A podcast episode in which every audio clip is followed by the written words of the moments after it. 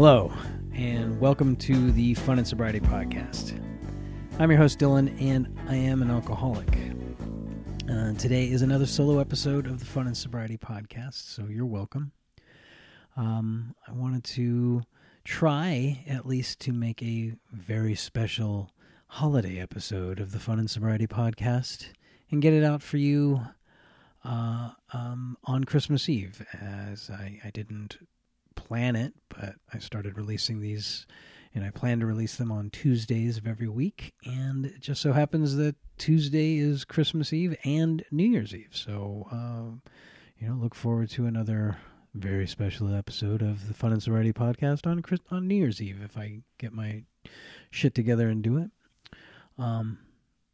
because it's the holiday season, and especially for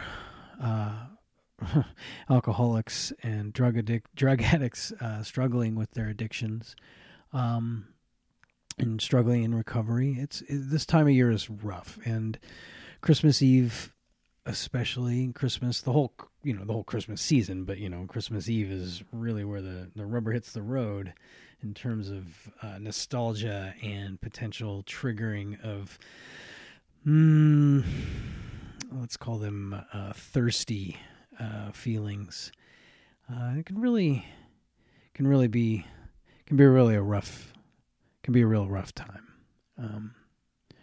And I'm going to guess that this time of year, the holiday season, especially, Christmas Eve is a rough time for a lot of people, even if they're not in recovery or trying to get sober, or if they're just regular people struggling with their lives. This is a tough time of year.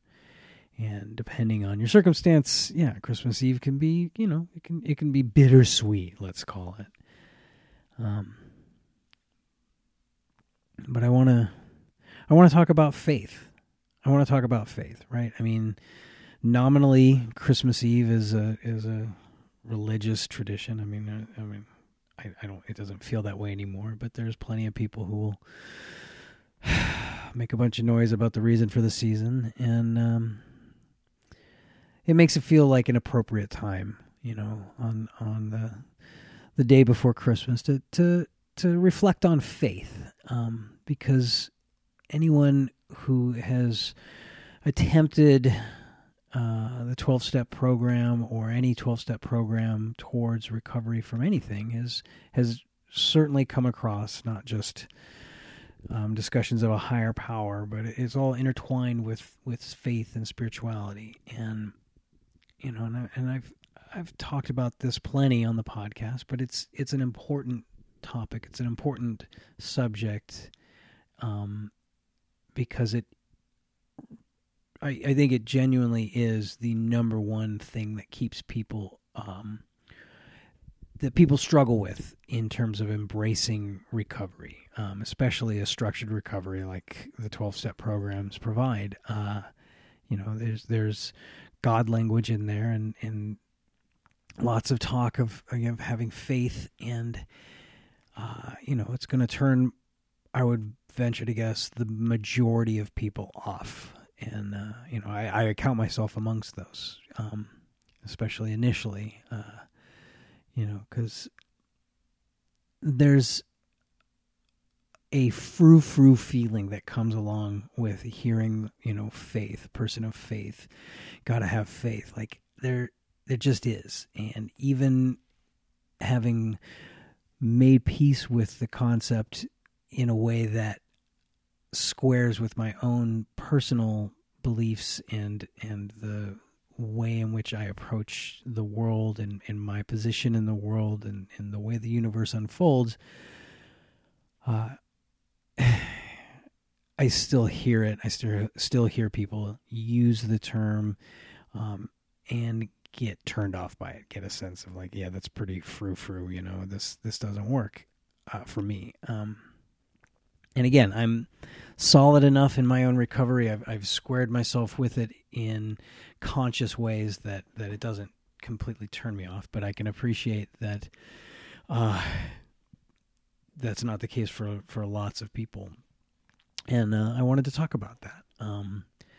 Because I guess on the other hand, in addition, I feel like, well, a lot of, I mean, I'm going to speak fairly candidly about AA right now. A lot of those types of meetings take place in churches, right? And so, you know, there's an automatic feeling that it's connected to you know, or an organized faith.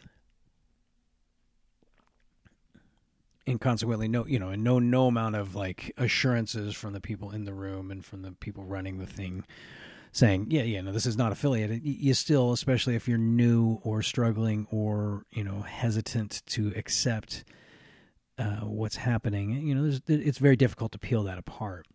And I'm saying that because this is also the time of year where you'll start to hear more ding-dongs talk about Jesus in a meeting, right? And I apologize if, Jesus is your whatever higher power. If you're, you know, I hear people say, you know, the God of my understanding, who I choose to call Jesus Christ or choose to call God, whatever it is. I mean, everybody uses what they need to use as a higher power to get through and to find peace within themselves. I mean, it's all a means to an end, which is where I'm going with all this, but you're going to hear more of that this time of year. And if you're like me, that's going to be a little bit off-putting.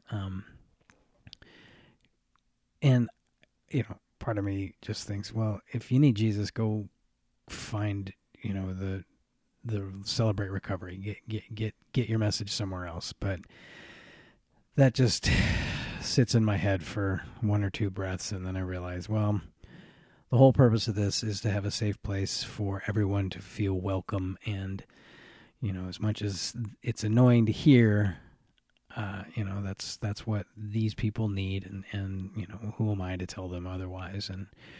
And I don't know if any of you heard my discussion with Angela a few episodes back.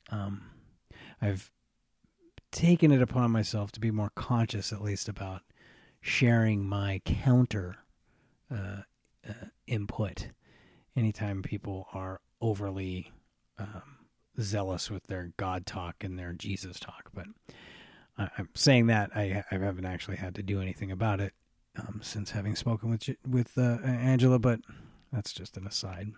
I want to talk about faith, right? Because I am not inclined towards any of that nonsense, right? The anthropomorphized God, the sense that there is a being overseeing me, watching over us, watching over anything that any human does, especially, you know, people of specific faiths having it more accurate than others. I mean, all of that is absolute nonsense. And I genuinely struggle trusting the capacity to think clearly of anyone who doesn't see that as anything more than an allegory for how to live life, right? People who are zealots about any of that stuff really turn me off, and frankly, they don't have any real business in my life, right? Not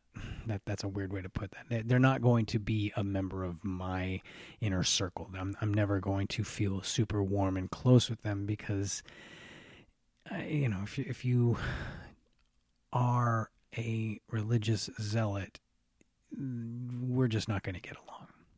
And if I get that impression of somebody in the rooms, I feel negative towards them. And again, after discussing with Angela, I realized that it's not simply my own opinion and my own perspective that I should be solely worried about. I don't know how to say that. I mean, she just pointed out that it may be useful to provide a counterbalance to that, even a small one, in hopes of reaching out to the person who isn't as set in their own understanding of how the universe works, and especially towards their own recovery and blah, blah, blah, blah. I'm going down a tangent here, all of which is just to get to what I'm trying to say, is that to square the idea of faith for me,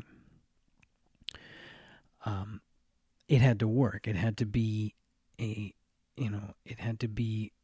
a tangible thing, which I realize, especially if you don't think about it too much, or rather if you haven't spent a lot of time thinking about it beyond just like, oh yeah, faith is what religious people do. So yeah, they have some, I don't know, a belief in things that they don't understand and can't conceive of, but believe that it's true anyway, or something to that effect, right? Like, that's the way I've viewed faith. That's the way the impression I got from it when I first entered the rooms, when I first entered recovery and was trying to figure out how to square this concept with my own sensibility and still remain sober, right? As I've shared before, you know, I register my inability to embrace spirituality and to embrace faith inside my heart when I first tried to get sober. My inability to really embrace it, to like live in faith, it I don't want to say it led to my relapse, but I certainly identified that the lack of my connection with a faith didn't help, right? Like it's all one thing, like humility and grace and faith and spirituality and I don't know. Everything is it's all just one, right? We have all these different words, and it's like peeling off layers of the same thing. It's all, you know, it's all recovery, it's all sobriety, it's all living. And the fact that when I first tried to get sober and I first really felt genuinely like I need this, I need to figure this out. And right there, I felt I needed to figure it out, right? And by approaching the idea of faith as I need to figure this out, it removed me from being able to embrace it, right? I was too worried about, I was too concentrated on understanding it and not giving enough room for simply embracing it. And that's because it's an intangible thing. And at my core, I need something, you know, I need something that's got some legs to it. It needs to be provable. It needs to be in reality, right? Because, I mean, I'm trained in science, right? I have multiple degrees in science, right? And whether or not I'm the best scientist aside, I have an implicit awareness of how the world functions, how the universe functions, at least beyond what, you know, you're going to get without having a scientific education, I guess. And you know, part of what comes from that or comes with that is kind of this awareness that if it is beyond explanation, if it's beyond rational consideration, it's probably not real, right? Like, yeah, I give a lot of latitude for the idea that things that appear supernatural or in the realm of science fiction, there are aspects of it that perhaps are just beyond our understanding today. So, you know, those have like line of sight to scientific understanding or awareness at some point, but faith certainly falls into the category of something that feels like it's still outside of that. Like it's never going to be something that we can measure or have a subjective understanding of. Objective, whatever. It won't be new. We won't be able to put a system and a theorem around it to explain it in a useful way. At least that's how it feels, and that's how it felt, and that's why I was struggling. And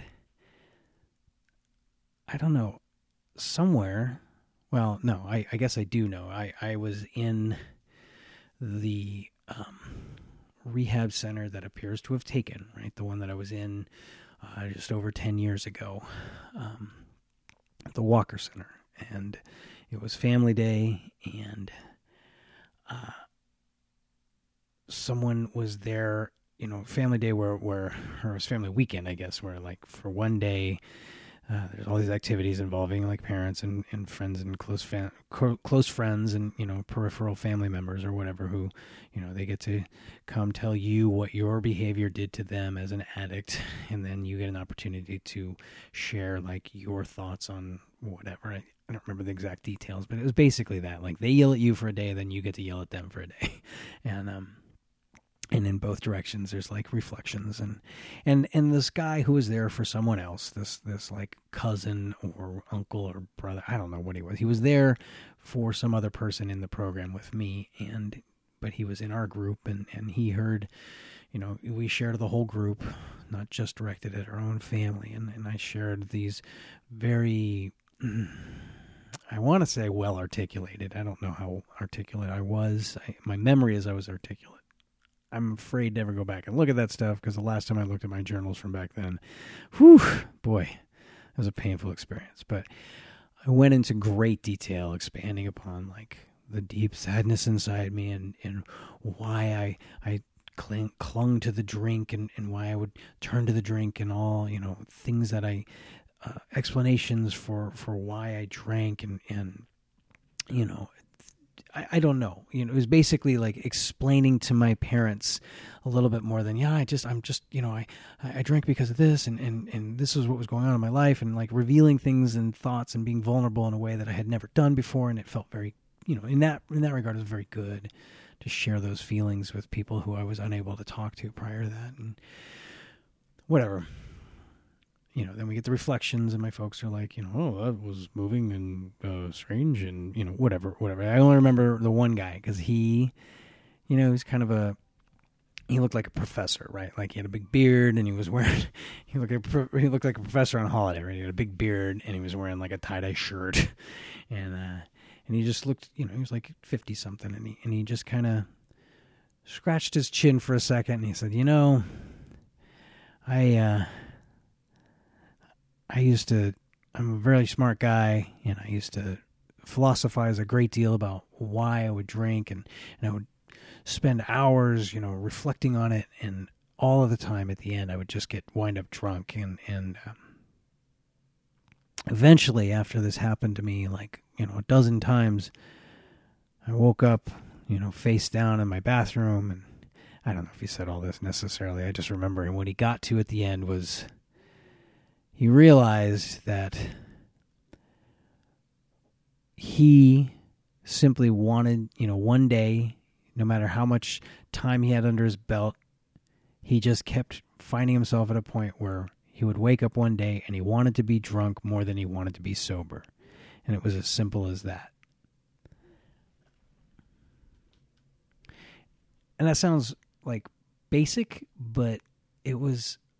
A profound thing to have this guy say to me, because again, I had just spent like what felt like the emotional equivalent of hours of time trying to express myself and trying to really reach down into my core and come up with this beautiful explanation or whatever, powerful, I guess, not beautiful, you know, beautiful, powerful representation of why I felt like I needed to drink so bad, and it just, you know, I was trying to lay it out there for the guy and lay it out there for the people, you know, for everyone in the room, and this guy was like, basically, you know, his summary was, yeah, I just drink because I'm a drunk, was basically what he said.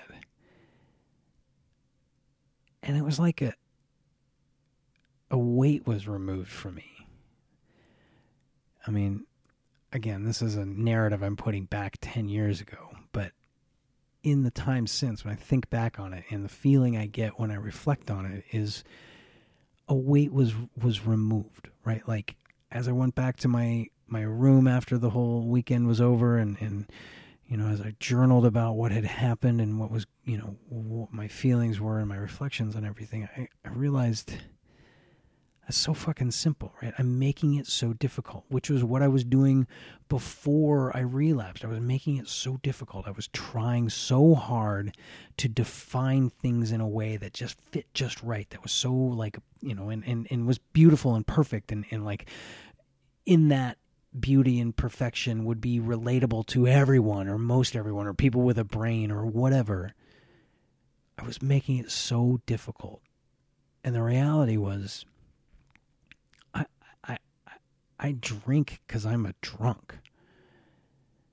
And somehow that felt like a spiritual moment, right? Like if you think about spirituality being like a sense of calm and peace coming over you, that's what I felt. And I've really come to believe anytime I have that sense of peace and calm come over me, that is spiritual, right? Even if it's not something that was intentionally so or wasn't consciously driven towards, that feeling of peace and calm, once it's achieved, that's it, right?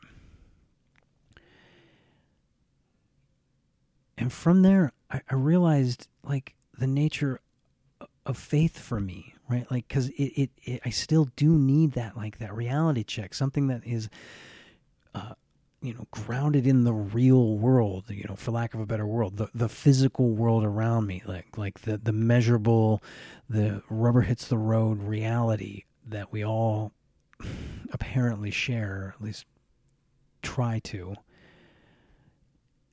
It gave me a connection to that, right? I drink because I'm a drunk. And I'm pausing there because I'm trying to think of a more relatable, direct step to what the foundation for my faith is. But it is effectively this. I know beyond a shadow of a doubt that if I don't drink, I won't get drunk. It's very simple. It's 100% true. And it's grounded in reality. And from that simple, very simple axiom, I can build the rest of my recovery and through recovery, my life. And I don't know how metaphorical I can make that to have, a connection to other, like, fundamental things or things that we feel are fundamental, right? Like, I know tomorrow the sun's going to come up, right? And in a way, I have faith in that because every day I go to bed, or every day I go to sleep, and when I wake up, the sun is up. Now, I know, given enough time, the Earth is going to rotate around and we're going to see the sun again. I don't know. I know if I roll a ball off the table, it's going to fall onto the floor. Simple reality. I have faith that gravity is going to continue working. If I don't drink, I won't get drunk. I have faith that the chemical imbalance will not be triggered without entering or without, ingesting foreign chemicals. And I don't know. I don't know if these examples that I'm trying to pop off the top of my head are making my point as solidly as I hope. But having a solid foundation that is grounded in reality and is grounded in a simple reality makes it possible for me to proceed forward in the rest of my recovery. I mean, I recognize I just repeated myself, but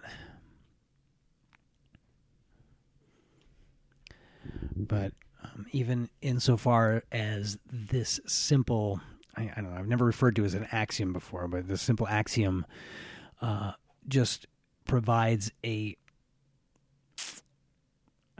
counterbalance to, I have faith in whatever frou-frou thing that people come across or that people come up with that I come across for having faith in, generally organized religious visualizations of God, which, again, they're very off-putting. In terms of my own antithesis to that, I can turn and say, yes, I have faith that if I don't drink, I'm not going to get drunk, right? And even if using the word faith there isn't one-to-one translatable to every person, it is a faith I can hang my entire life on, right? Like, I can't hang my entire life on the faith that some ridiculous idea that somebody thought up thousands of years ago is going to come true in some some made-up future that, although the entities involved are all-powerful and all-knowing, they can't possibly explain to us a more, anything but vague platitudes or whatever, right? Like, I can't hang my faith on that. I can't hang my life on that kind of faith. That is madness, and that it's madness to me, but it's also the kind of faith that will always feel like sand crumbling out from under me. Like, you can build as much what feels solid and structure your entire life around that. And I've watched people do it. I see people do it today.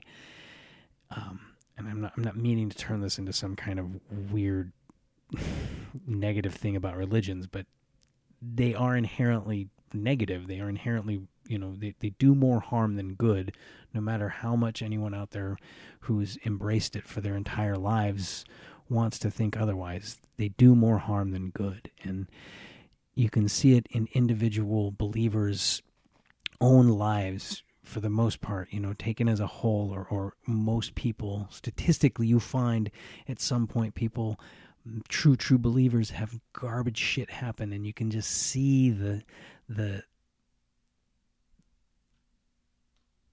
foundation of sand like crumbling out from under them as they're scrambling to hold on to it because they don't know anything else, right? And that's the bias I have when I first walked into the rooms, when I first tried to find recovery and was contemplating this idea of faith, is this notion of just perpetually trying to run up a sand dune that's just crumbling out from under me.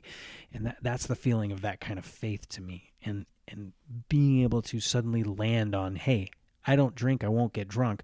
Boom, that is a solid footing. And I don't need to worry about any other fucking bullshit. That provides the entire universe of reality, of scientific perception, awareness, scientific truths, all of that built right there. And they're not, it's not in obstacle, it's not in opposition to it. It doesn't have, there's no, contention between my faith in that reality and the rest of my world reality that I know is true, that my entire world is built around, that our entire world is built around, and I don't know. I feel like I'm losing my words as I'm trying to excitedly get this across, because it's simple, right? Faith is simple when it's taken in this way, right? I don't drink, I won't get drunk. And usually, or I've come to think of it as like, it becomes this binary decision. Well, not even a decision, a binary choice, right? All of my days, all of my life, every breath I take, every decision I have to make, every obstacle I face, every challenge that comes my way, every sadness, every time I feel blues, every time I feel very, very happy, every time I just feel like my back is against the wall and I just really, really don't feel good about anything going on in my life. Any point in my recovery, and I've said before, recovery is the same as life at this point. Any point in my life, I can always turn back to this very simple binary decision. No matter what's going on, I can either drink or not drink, right? It's the truth. Everything that goes on in my life, every moment of my life can boil down to exactly that decision. And it's like the foundation of bit cell memories that, all of the technological revolution that we live in today of like computers, and it's bigger but it's smaller, all of the advanced technology that rules our lives today, that runs it, that provides us for all of the comforts that we take for granted, at some very core level, it's all bits. It's all ones and zeros, man. It's either a flip up or a flip down. I can either drink or I can not drink. And yeah, the analogy wears down from there because it's not some kind of massive systematic thing. It is just a very, very core, simple spot to start everything from. Because it decides, you know, up or down, drinking or not drinking, decides truly everything that's going to unfold from that decision point forward. And I've proven that to myself enough times, hopefully for the last time, that if I drink, I'm going to go a very specific direction, and I'm probably going to continue to choose to drink. So that flip down is going to continue happening, and I'm going to be flip, flip, flip, flip, flip, and I'm just going to get worse and worse, and my life is going to crumble out from under me, and I'm going to lose everything, and all of the negative, terrible things that we talk about in, you know, in relapse. And conversely, if I continue to choose not to drink, those things won't happen. I have a chance, right? Like, it's not even a fair choice because I have a chance. If I don't drink, I have a chance at having more positive things. I have a chance at improving my life. I have an opportunity to move forward in a way that matches the kind of person I hope to be, right? And then from there, that's where this becomes a faith decision, is I have a chance. I have faith that if I make this choice, I have the opportunity to have things work out for me, you know. And I guess not to be too fine a point on it. This kind of leads into my sense of spirituality, right? If I drink, I'm going to continue drinking, and I'm just going to continue just going down the toilet, right? And my feeling of grace is going to disappear. But if I continue not to drink, if I continue having that be my life choice, you know, I have an opportunity to find my way to grace. And I guess I've just snuck in there that being in grace is my sense of spirituality, because for me, gracefulness is the physical and emotional sense of being in tune with my surroundings, right? And I do not feel that way when I have chemicals in my system. I mean, I've had moments of that on, you know, with psychedelics, and when I'm feeling real good in an early buzz, yeah, there's a sense of that, and surely that's molded my sense of what my connection is through psychedelic experiences. I'm not going to argue that. I mean, who knows what I would have come to without having experienced any of those kind of drugs in my system at some point in my life, but I did experience them, and that is the prism through which I view my connection to the universe, is I have this feeling of being in harmony with it, which manifests as this gracefulness. You know, it's like, I don't know, any number of things. It's cruising on your bicycle, you know, and hitting all the green lights and never having to pause, and having traffic open up for you just at the right moment, and, you know, it's dribbling down the court with a basketball and just feeling like you're liquid flowing around rocks and nobody can touch you, you know. It's any sense of just pure rhythm, you know, that is the grace. And I feel that grace when I'm in the right mood, I don't know, that's weird because it kind of comes together, right? Like I'm in the right mood, so I feel in grace. When I feel in grace, I'm in the right mood, right? Like it's a balancing act that is most noticeable when it's not present. And again, I have faith that so long as I know the right decision there, or, you know, at this point, it's not even a decision. I just, with each breath, I know I'm not going to drink. I'm not going to drink right now. I'm not going to drink right now. I'm not going to drink right now. You know, and in early recovery, yeah, it was a mantra. It was a continual reminder. It was a continual, like, I got to really, really not lose sight of this. I have 10 years under my belt. I don't think about it that consciously. I don't think about it that constantly. In fact, when I find myself in a state where I do find myself needing to think about the binary decision, you know, I know that I'm not doing well, right? Like, for whatever reason, if I find myself feeling like down or suicidal suicidal meaning like I just don't want my life, right? Like I'm not a suicidal person, but any of those negative things that just make me feel like really empty, like I was talking about last week, you know, in the last podcast, the emptiness. At some point in there, I remind myself, well, I'm okay. I know that the choice here is either drink or don't drink, and I'm not going to drink, right? Like, I know drinking is going to make things worse, right? It's definitely not going to make anything better. And if I want to have an opportunity for them to be better, I need to continue in my sobriety.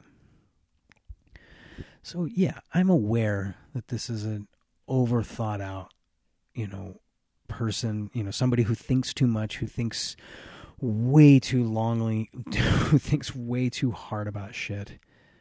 You know, this is that person's squaring away with things that, you know, arguably should be much more simple and easy to achieve. Whatever. I'm not that person. I've already talked about, I needed to overthink shit so that eventually the simple idea would plop out of it, right? Like, I don't know, like a sprout popping up out of a pile of shit. You know, a simple little idea. Yeah, and this is my sense of spirituality, this sense of grace, this feeling of being connected to the universe through my body, right? Because that's the other thing, right? Like, my body, me, whatever I am, I'm in this universe, right? I'm part of this world. And my brain, the thoughts that I experience and the emotions I experience and all of the experiences I experience, you know, these things all make up what I feel to be me.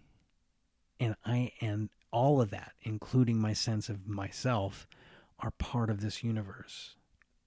And so when I'm feeling connected, I feel like there's, you know, it's like being part of the breath. Like, it's not just simply breathing. It's that my breathing is part of this grander, wider, infinitely unknowable thing that we all exist in.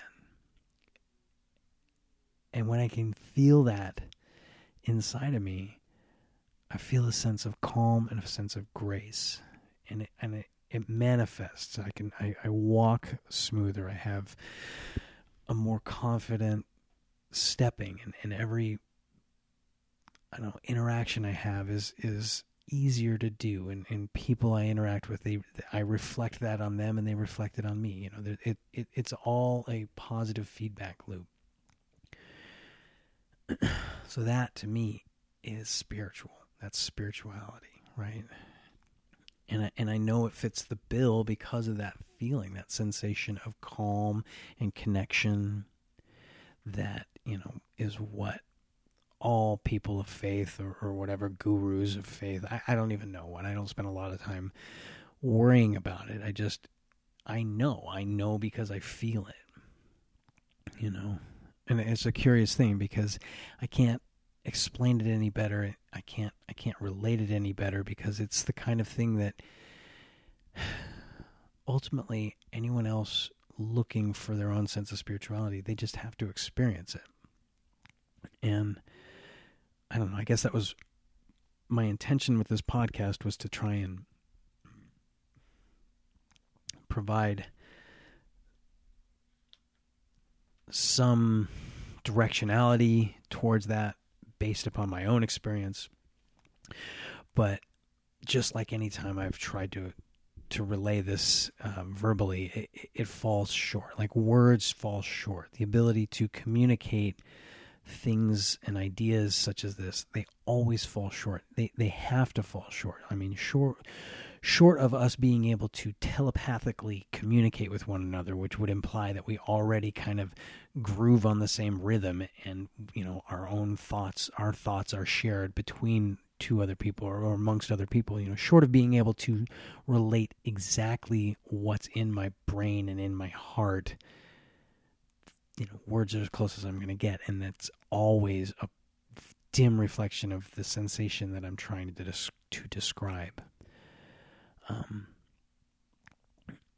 And so, yeah, I mean, that's part of why I try to boil it down to, like, the binary decision is the basis for my faith, and the sense of grace is my feeling of spirituality, and the grace comes from the calm and awareness that I am a part of the universe, and that everything that happens to me, and that everything I do, and every experience I have, and every thought, even the thoughts of doubt, right? Like, every thought is part of this universe.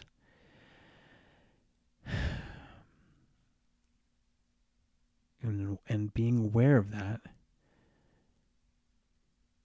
makes me understand that, like, I'm never not part of it, right? Like, there's never, you know, even periods where I'm down, right? Periods where I made the wrong choice, when I'm drinking, when I'm out there, out of my mind and unable to, you know, to stop. I'm still part of the universe. I just don't feel it, right?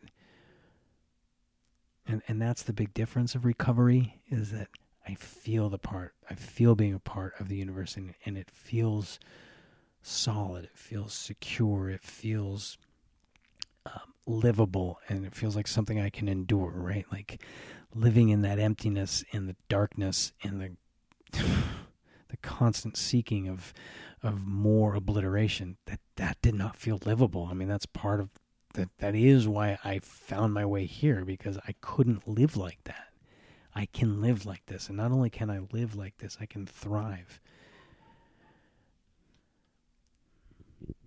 And I don't know. I mean, that what I just said a moment ago about, like, everything that I experience, all of the whatever, the electrical pulses that vibrate through my brain and cause thoughts and feelings and emotions and senses of doubt, like, all of that is my connection to the universe. And I have used the word God in that, because it still,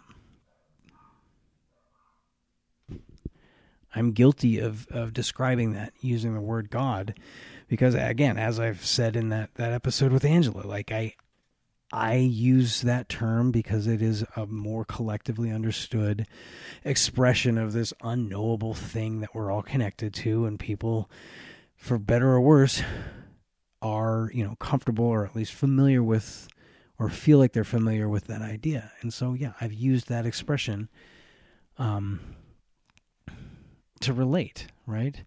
And it serves in that same sense of, like, to me, what that term refers to is the universe, right? God is the universe, because we use that expression. I use that expression, and I presume when other people are using it, they're using it to basically a broad sweep description of this thing that is so far beyond explanation, so far beyond our awareness and understanding. You know, the complexities and the infinities of the universe are so far beyond our awareness and understanding, and blah, blah, blah. We just say God, right? And people just say God. And yeah, we've got millennia of people abusing that and using the term God and trying to define it and manipulate people and all of the negative shit that I understand why people are so negative about it. But when I've used it that way, it's a way to relate that sense of the expanse of the universe. And I guess I probably won't continue doing that, right? Like, again, that conversation with Angela really made me rethink a handful of things about the way I approach sharing about my beliefs in the rooms with people and one-on-one with people, you know, and to an extent, the use of that word God is lazy, right? Like, I'm trying to relate with them in a way that I'm going to have to then backtrack and explain, like, you know, well, your idea of God seems pretty far out from my idea of God, whatever. All of that is to say, my feelings, my emotions, my sensations, my thoughts, every experience I've ever had, every memory, everything going on inside of my mind is also part of the universe. And there is an expression that I still like that is used in AA. I think it's probably used in religions too, which I guess makes me not like it so much, but it's still kind of a cool idea. And that's the notion that God is everything or God is nothing. You know, and this notion, it's intended to be a gut check, a reality check for faith, I guess. I don't know. I mean, it's often presented as a way, the way I take it is it's presented as this ultimatum of like, well, look, you believe in God, and God is all powerful or whatever, is all knowing, all everything. And yet any, you know, I don't know. I assume it's about doubt, and it's about, you know, having doubt in the presence, and you are willing to accept. So you're either willing to accept that or you're not, I guess, is the way I've always looked at it. And that is very off-putting if you have any sense of, I don't know, individuality or desire to, like I was saying at the beginning, like this desire to be grounded in a reality that's not contingent upon blind faith, or at least not in you know, blind faith in things that you can't, that aren't tangible. And so the idea is, you know, God is either everything, in which case, you know, roll with it, or God is nothing, which that feels like a lot, but especially over the time since I've recognized my own sense of connection to the universe here, and my own sense of faith upon which to build my own recovery, I've come to see that, I don't know, aphorism, God is everything or God is nothing, to have the meaning of an awareness within me that everything about me is in the universe, right? There is no aspect of me that is outside of the universe. And that includes, you know, obviously my physical body, but it includes my thoughts and my emotions and my feelings and everything, every experience I've ever had, right? Like, I am part of this.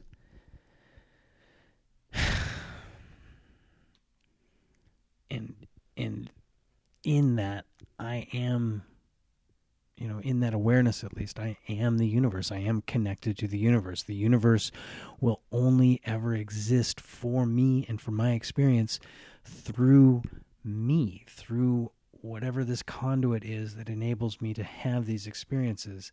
That is it. So there is no external or exception to that, right? That's what that expression means to me. The universe is everything, including myself, or it's nothing. And I don't even know what to make of that. So it's not a well thought out understanding now that I'm trying to express it. Because I suppose buried in the "or it's nothing" is some idea that, I don't know, maybe that's it, that without me there, it is nothing, right? Without my experiences and my awareness and my me being the person or the consciousness that's having these thoughts and these experiences, there is nothing. Because that's true. Without, there's nothing for me if I'm not here. Which I register all that as super esoteric. And maybe that's not useful. You know, I was intending to provide a clear awareness of how I square myself with even that expression. You know, God is everything or God is nothing. It's as simple as replacing the universe for God, and maybe the ramifications of that for me are too esoteric to be relatable, but I feel like it is the truth, you know? I mean, as difficult or annoying as it may be to think about, the reality truly is, for you, anyone listening, it's the same as for me. Your consciousness is everything. You have nothing but that. And if you think Otherwise, try and think about what you're saying. Try and think about what that would mean. And be aware that the act of thinking is the consciousness. So there is no way, there is literally no way to have experience other than that. Not in a way that has any meaning to yourself, in a way that you can relate. Whatever. So, as flabbergasting as this next expression is going to be, this next thing I'm about to say is, I truly feel it, right? It is very simple. All of this boils down to a simple, simple idea. You know, sobriety is being sober. I don't drink, I won't get drunk. I am a part of the universe. The universe is a part of me. And when I'm aware of that, I'm in grace. And that grace, when I feel that grace, I feel all things are possible for me, you know. And whether that's true or not, who knows, right? Like, all things aren't possible, but all things that I can achieve are possible. And when I'm not in grace, all things that I can achieve are not possible. And I don't know. I don't know if that's simply me rationalizing my way into a spot that I can be comfortable in a collective recovery, right? In the 12-step program and in the rooms of AA, you know, it's maybe it is just me rationalizing the perspective of the people around me and the people I interact with, and squaring it with my own, you know, coming up with my own way to sit comfortably in there and still feel a part of. Who cares, right? It works. And that's the fundamental thing here is the program works. If I want it to work for me, it does. And this is what I've had to do to make that function. And I don't know.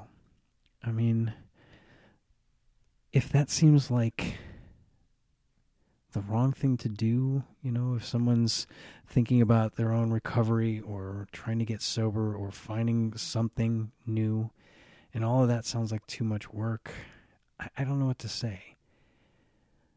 Because at the end of the day, I need to be sober. I need to be in recovery. I need my life. And this works. And, you know, that's what today's about, right?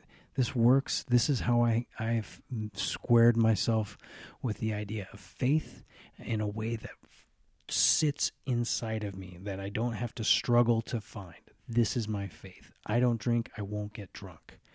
This is my spirituality. I feel connected to the universe, and in that connection, the universe is me. And that is the same to me as that, what platitude of God is everything or God is nothing. I am the universe, and the universe is in me, because I am the only experience. Mine is the only experience I will ever have of this universe, of my life, of this world, of this existence, of this time, everything. This is it. And so it's either everything or it's nothing, because I'm not going to be here. And yeah, that last one's a little bit more of a stretch, and maybe I'll come back to that at some point once I've contemplated it further, I guess. I don't know. I don't feel that one's quite as critical. It just was in my brain from recent just things that have happened recently. But I don't know. I don't know if that's relatable. It's just the way I think about faith and spirituality and my connection to the universe, and I don't know. I'll probably keep returning to this topic because it is a fluid topic, even though fundamentally it's the same, right? I don't drink, I won't get drunk. But it's critical, right? Having a foundation upon which to build my recovery is critical. And if you're listening to this and you're trying to find your own foundation, do it, right? Listen to what I've just said. Figure out a way to make something similar work for you, or just take the ones that I just offered out there. I mean, they are simple and they are grounded and they are, in that aspect, perfect, because that will never, ever change. If I don't drink, I will not get drunk, right? That will not change. Anyway, now I feel like I'm preaching.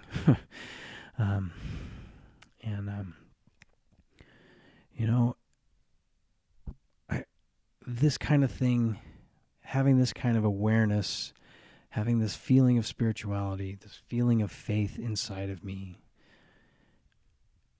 it makes everything easier. It makes all of my life easier. And I don't know, I'm trying to hamstring in a connection to the holidays here.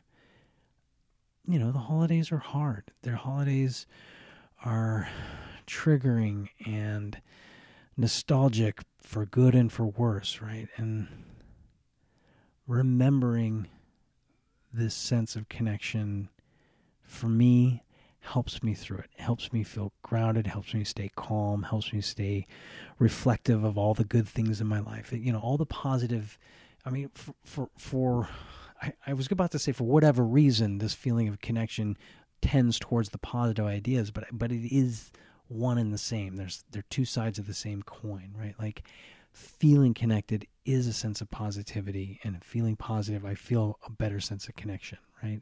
And all of that makes the challenges and difficulties that do arise for me during the holiday season easier to walk through. And it wasn't that way before I found this, before I had this sense of connection and faith and just calm.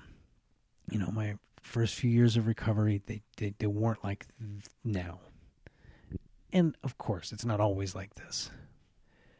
But this year it is, and this is going to be a beautiful Christmas. And I'm going to wrap it up. You know, I hope you guys have a beautiful, beautiful Christmas, and I hope you get a sense of calm and a sense of just peace, even for a few breaths. I hope you find it, because even those few breaths, those can blossom. You can experience them, and through experiencing them, you'll know that it's possible, and anything that you've experienced as possible is possible, and you can make more. So yeah, I mean, like always, this is hard, man. Getting sober, staying in recovery, finding recovery, it's all hard, and my heart truly goes out to any of you who are struggling with it.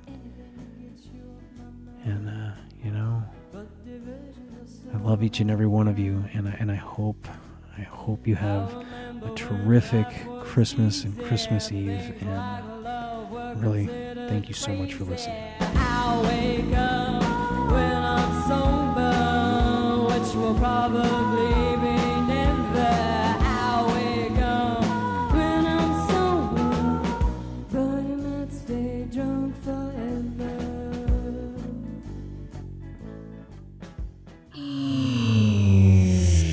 Drop.